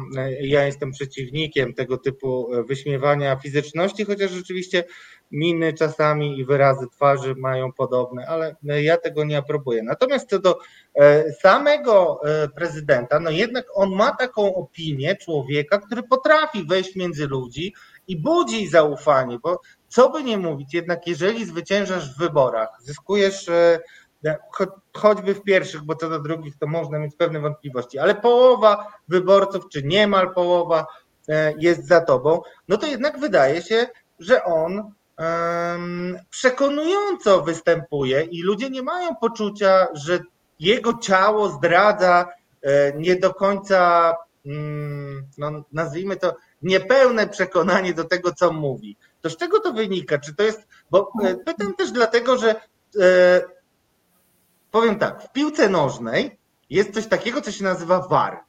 E, I VAR służy temu, żeby sprawdzić kontrowersyjne sytuacje. I e, z serialu Sędziowie, który e, serdecznie polecam, dowiedziałem się, że nie można tam stosować tylko takich stop klatek, bo one czasami dają mylne wrażenie. No i dlatego chciałem spytać, czy to nie jest trochę tak, że jednak mm, można dojść do mylących wniosków, biorąc pod uwagę tylko i wyłącznie jakąś jedną klatkę. I pytam o to, jakby moje pytanie brzmi, czy, e, czy prezydent e, daje się po prostu ponieść emocjom? I wtedy wypada tak memicznie, komicznie, dziwacznie, czy po prostu czy po prostu jednak no, widać, że nie opanował tej sztuki albo nie opanował jej do, mm, no, w, dostatecznie mocno, żeby zawsze się kontrolować, bo chyba nie da się zawsze kontrolować. Czyli gdzie jest taka ostateczna ocena prezydenta? Czy on potrafi się zmobilizować na kampanię i w bezpośrednim kontakcie zyskuje, a w wystąpieniach publicznych wypada dużo gorzej? No to tak, poruszył Pan tu, Panie redaktorze, parę kwestii bardzo ważnych. To moja Zacznę... wada niestety. Za dużo. Okej. Okay. Ale the floor is yours. Pani jest tutaj gospodynią trochę w tym temacie, ja tylko pomagam. Dziękuję. E, zacznę od pierwszej, od prezydenta. Dlaczego prezydent tak jest i tak się zachowuje? Bo prezydent chce być fajny, bo prezydent chce, żeby ludzie go lubili, bo prezydent zna bardzo dobrze techniki wywierania wpływu, między innymi ingracjacji, czyli wkradania się w łaski ludzi bo prezydent wyda, wygrał skutecznie drugą kampanię pierwszą, gdzie nie był rozpoznawalny, gdzie ludzie go pokochali, wyszedł, pięknie mówił do ludzi. To jest ten kontekst, który ja na początku położyłam, że my analizując wystąpienia publiczne musimy zrobić to w kontekście. Wystąpienia w pierwszej, w pierwszej kampanii wyborczej, wystąpienia na początku kadencji, wystąpienia w trakcie. Coś zaczęło się psuć pod koniec, Później kwestia wyborów i dostanie się i na drugą kadencję to objęcie tego stanowiska spowodowało, że coś zaczęło się dziać nie tak, zaczął tracić grunt pod nogami. No i teraz, jeżeli traci grunt pod nogami, czuje, że odjeżdża mu elektorat, czuje, że być może nie ma takiego poparcia, jak miał, być może coś się dzieje w e, ichniejszej koalicji, tak, gdzieś na poziomie tych politycznych sporów, to zaczyna chcieć być fajniejszy niż jest i zaczyna robić głupie rzeczy. Zaczyna tracić grunt pod nogami, a wtedy zazwyczaj robimy głupoty. I niestety, ale pan prezydent, który cudownie występuje publicznie i który posiadł te umiejętności i naprawdę skutecznie z nich korzystał, zaczął chcieć lepiej niż mu to wychodziło. Tak? Czyli tak bardzo chciał, że aż nie mógł. Tak bardzo się starał wkradać właski, tak bardzo starał się być fajny, tak bardzo chciał się wkupić w lud, że niestety popełniał gafę za gafą. I teraz nie mnie to oceniać, jestem jego PR-owcem i na pewno ma świetnych doradców w tym zakresie, ale przecież kolejne mm, wystąpienie, które się przecież obiło wielkim, mm, wielkim echem Hot 16 Challenge, kiedy to wystąpił mm, taki wyluzowany na dystansie z raperską muzyką. No przecież inicjatywa świetna, y, osoby publiczne wystąpiły w tym, a jednak u niego słyszałam bardzo dużo negatywnych komentarzy ludzie go wyśmiewali, że źle dobrana muzyka, że w ogóle niedopasowany do kontekstu, że w jakiejś koszuli, a mógłby być w jakimś t-shircie, że jest w pałacu prezydenckim, a mógłby być na sali gimnastycznej, że ma krawat, a mógłby go nie mieć i tak dalej, i tak dalej, czyli no coś niedopasowane. A zatem konkludując w tym zakresie, ma kompetencje miękkie, potrafi występować publicznie, świetnie zarządza mową ciała, choć tak jak Pan powiedział, nie zawsze potrafimy to zrobić i nie zawsze się przypilnujemy, ale wtedy, kiedy tracimy grunt pod nogami, robimy głupoty i to się stało właśnie panu prezydentowi. Natomiast wracając do samego procesu analizy mowy ciała, to co ja robię na Twitterze, to jest y, analizowanie przeze mnie filmików w różnej formule i screenshoty, które potem wkładam w kolaże. To znaczy ja decyduję, która stopklatka się pokaże, po to, żeby w mojej ocenie jak najwierniej uchwycić, pokazać to, co ja widzę w kontekście. Nie wiem, czy pan redaktorze mm, robił takie zadanie domowe, żeby sobie przeanalizować tego Twittera, także pod kątem, jak ktoś tam wrzuca mi, pani Daria, co pani sądzi o tym zdjęciu. Ja zazwyczaj staram się prosić o link do wideo, tak? Wtedy, kiedy mamy taką możliwość, pokażcie mi kawałek, fragment wideo, bo wtedy ja właśnie mogę, niczym sędziowie i war, zobaczyć troszkę szerszy kontekst. I mm, bardzo często za tą klatką coś tam jest dalej, tak? I wtedy jest ocenić, Czy na przykład to, że ktoś ma tam splecione dłonie, ktoś sobie siedzi, bo jest mu po prostu zimno, albo wygodnie, albo się trzęsie, albo nas nie kocha, tak? Więc znowu trzeba to dopasować do kontekstu, dlatego warto analizować szerzej. Ja zawsze proszę na Twitterze, bądź sprawnym obserwatorem, a nie gapem. Różnica jest taka, że gap się gapi, a obserwator analizuje, obserwuje, wyciąga wnioski. Także bądźmy wszyscy takimi sprawnymi obserwatorami, analizujmy i nie wyciągajmy wniosków z kontekstów, nawet właśnie takich stop klatek, bo się możemy mocno pomylić. Cieszę się, że Pani to mówi, bo e, jeszcze bardziej przekonuje mnie Pani do tego, że warto. I zanim przejdziemy do zawodnika wagi. Oczywiście, że warto. Pani, e, Pani Dario, zanim przejdziemy do mm, e, najbardziej, moim zdaniem, wartego analizy i uwagi wyborców polityka, to ja jeszcze chciałbym wrócić mm, do innego screenu, troszeczkę, żeby no, dodać pikanterii naszemu spotkaniu, ale troszeczkę też, żeby no, pokazać, jaki jest potencjał czytania mowy ciała i dlatego poproszę o screena, który, jak myślicie, czego może dotyczyć, skoro nazwałem go Ordo Juris, drodzy Państwo. Ordo Juris, organizacja, której rosyjskie mm, wpływy często ukazywaliśmy. Tomek Piątek razem z Klementyną Suchanow pokazywał genezę tej organizacji i wszystko okazuje się, że cały ten wielki trud PR-owski może iść e, na marne z powodu drodzy Państwo, z powodu miłości, miłości, takiej prawdziwej, nieokiełznanej miłości, którą e, ujawniły zwaśnione grupy e, z podzielonego Ordo Juris. Drogi Filipie, bardzo proszę Cię, żebyś pokazał nam ten wpis. Widzimy tutaj e, analizę znanego zdjęcia e, znanej pary. Chodzi o e, dwójkę działaczy Ordo Juris, która skonfliktowała się z rdzenną organizacją. Powiedzmy, reprezentuje skrzydło bardziej liberalne, a nawet trzeba chyba powiedzieć bardziej frywolne. I tutaj pani Daria e, pisze tak, wzajemne pochylanie do, się do siebie, mrużenie oczu, spoglądanie w dal, przechylanie głowy, powstrzymywane uśmiechy, lekko unoszone kąciki ust, pocieranie, dotykanie się, rumieńce, wyższy ton głosu. To już, drodzy Państwo, po takim opisie chyba wszystko jest jasne. Ale pani Dario, czy ten agent Cooper, o którym powiedziałem na początku, agent FBI znający różne techniki, rzeczywiście mógł wyczuć tego typu elektryczność, o której e, pisze się w książkach, rodzaj elektryczności, czy tutaj gesty rzeczywiście są e, w stanie nas e, zdradzić, jeśli chodzi o nasze uczucia? Otóż, panie redaktorze, gesty to tylko jeden z elementów komunikacji niewerbalnej. Tutaj analizowaliśmy sobie ich y, wspólne rozmowy. Tak, to był wywiad. A zatem mieliśmy do czynienia, oprócz tego, że mogliśmy sobie obserwować ich gesty, możliwość ich posłuchania, czyli wsłuchania się w wyższy ton głosu, takie miękkie do siebie mówienie, zalotne spojrzenia. Mogliśmy zauważyć również to pochylenie postawy, wzajemne kierowanie, ale nie tylko twarzy czy postawy, ale także rąk, nóg splecionych czy samych stóp. Mieliśmy okazję zobaczyć takie gesty, które bardzo często wykonujemy sami wtedy, kiedy flirtujemy, kiedy chcemy się innym przypodobać. To są w przypadku kobiet jakieś tam przesuwanie włosów, to są właśnie gdzieś tam jakieś gładzenia, takie poprawiania, takie właśnie flirtująca mowa ciała, to właśnie tam to wszystko się działo poprawianie, odchylanie, takie właśnie miękkie, trochę kocie ruchy, spoglądanie, ale także mrużenie oczu, właśnie mówienie do siebie takim pięknym, miłym głosem. W przypadku kobiet bardzo często to jest też taki wyższy ton głosu. Wtedy, kiedy właśnie chcemy się przypodobać, tak? to właśnie to, to mniej więcej tak się dzieje i tam to wszystko miało miejsce i mogliśmy sobie to poobserwować. I faktycznie, jak ktoś powie, że emocji nie możemy zobaczyć, prawdziwych zachowań nie możemy zobaczyć, to ja mówię absolutnie, sprawdzam. Mowa ciała flirtu to jest to, co możemy bez słów zrozumieć w każdym języku.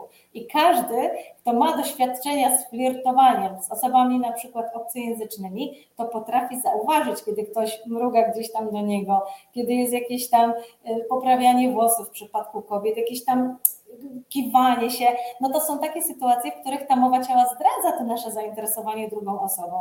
A jeżeli do tego jeszcze właśnie dołożymy ton głosu, to jak mówimy, to wszystko przecież można zobaczyć. Dlatego tam nie mieliśmy aż tak bardzo pięknie przerysowanych tych zachowań, ale również dotykanie się, gdzieś tam pocieranie, e, to to były takie zachowania, które absolutnie nie pozostawiały nas e, tutaj wątpliwości. Stąd zachęcam do obserwowania drugiej strony, bo może zobaczymy coś miłego w naszym kierunku. E, nasi komentujący resetarianie i resetarianki ożywili się bardzo po tym, co słuchają i O między miłości. innymi i O między miłości. innymi tak, o miłości i, nie, i o, no, o miłości i nie tylko. Em, Olga Budniak pisze, że służby specjalne też analizują mowę ciała, a z kolei nasza producentka dzisiejsza, Katarzyna Zaręba-Niedźwiecka, pisze tak. Tak, mowa ciała jest ważna, jeżeli ma się przelotny kontakt. W dłuższej relacji przestaje mieć znaczenie. Ludzie są różni. Żeby rozumieć to, co jest dla kogoś nietypowym zachowaniem, trzeba znać tę osobę. Prawda czy fałsz? Jak pani e, Daria nam na to odpowie? Znaczy, gdzie jest prawda? Bo nie, nie podejrzewam o fałsz pani Katarzyny, którą serdecznie pozdrawiam. Również dołączam do tych pozdrowień. Zniknęła mi ta treść, ale myślę, że przypomnę sobie. Częściowo się zgodzę. To znaczy, faktycznie, żeby zrozumieć, co dla kogo jest nietypowym zachowaniem, to jest to, o czym mówiliśmy przy Morawieckim, musimy go trochę znać. Więc my, analitycy mowy ciała, komunikatorzy, edukatorzy w tym obszarze, robimy sobie badania tej osoby, analizując, obserwując, przyglądając się po to, żeby poznać właśnie tą bazę. To jest to, co tutaj pani Katarzyna przytacza na końcu, czyli że, że żeby rozrozumieć, co jest dla kogoś nietypowym zachowaniem, trzeba znać osobę, tak, bo wtedy możemy zbadać, co jest odstępstwem od tego standardowego zachowania. Natomiast e, nie zgodzę się w tej części, że mowa ciała jest ważna, jeśli ma się przelotny kontakt, ale nie macie Państwo pojęcia, jak jest szalenie istotna przy budowaniu pierwszego trwałego wrażenia.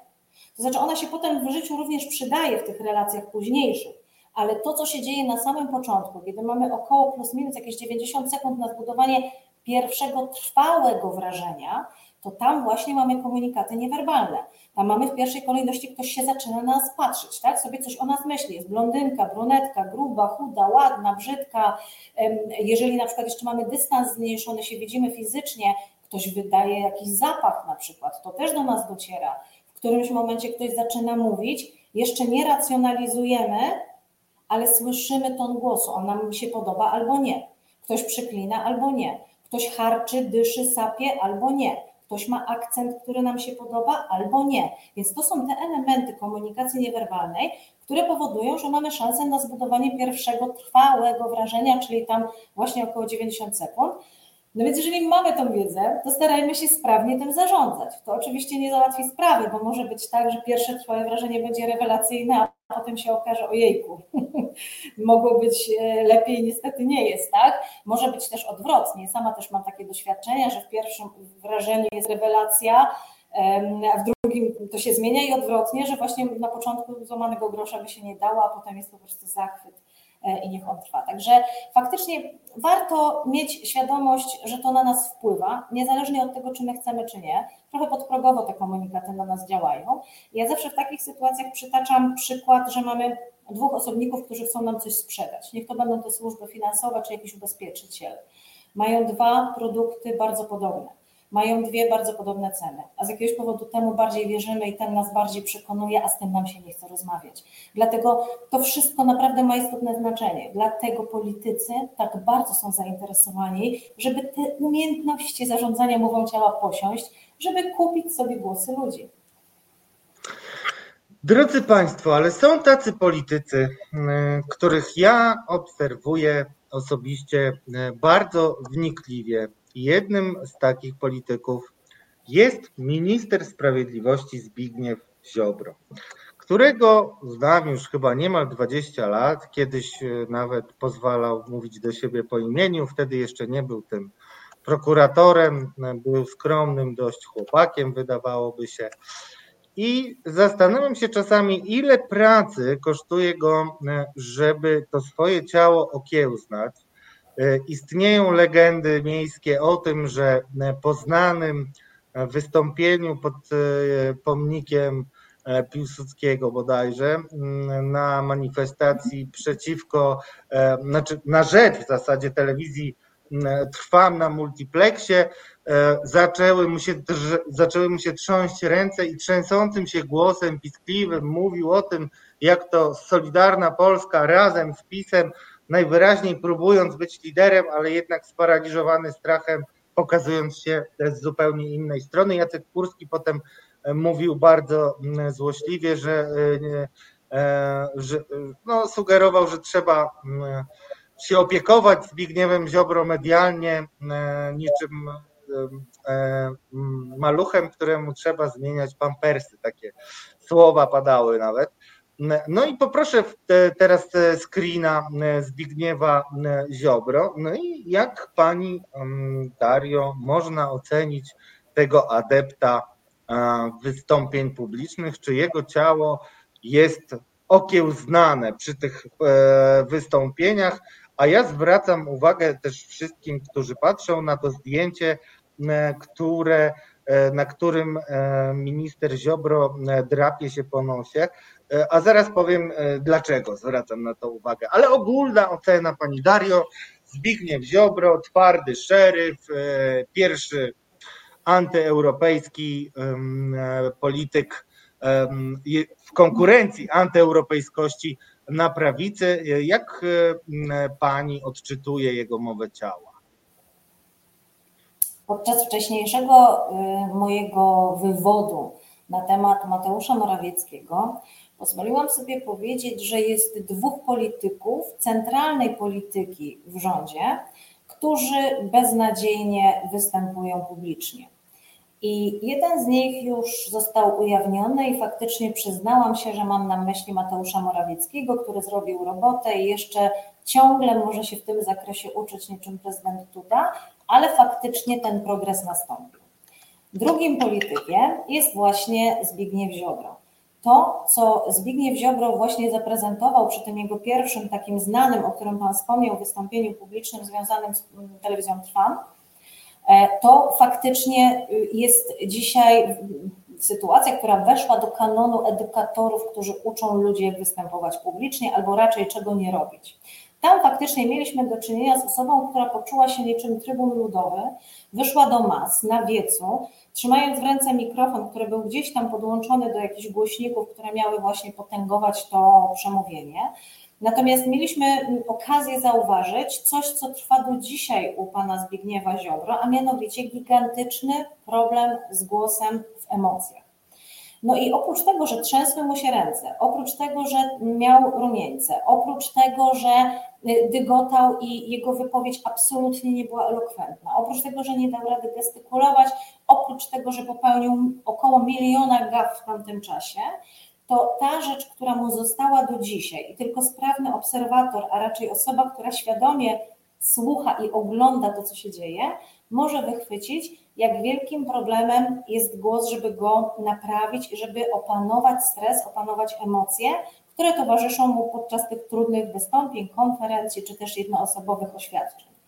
I teraz mm, patrząc na to, że tak bardzo źle zaczął, i widząc go dzisiaj tu, gdzie widzimy, to możemy powiedzieć, że to jest drugi z pełnym sukcesem niemal postęp, który został dokonany w obszarze wystąpień publicznych przez mm, pana Ziobro. Znaczy, jeszcze mu zostało tam ze dwa czy trzy elementy do naprawy, mianowicie rumieńce, trzęsące się ręce i głos. Rumieńce już skutecznie maskuje i faktycznie my ze spotkania na spotkanie obserwujemy go coraz bardziej bladego i z coraz mniejszymi rumieńcami.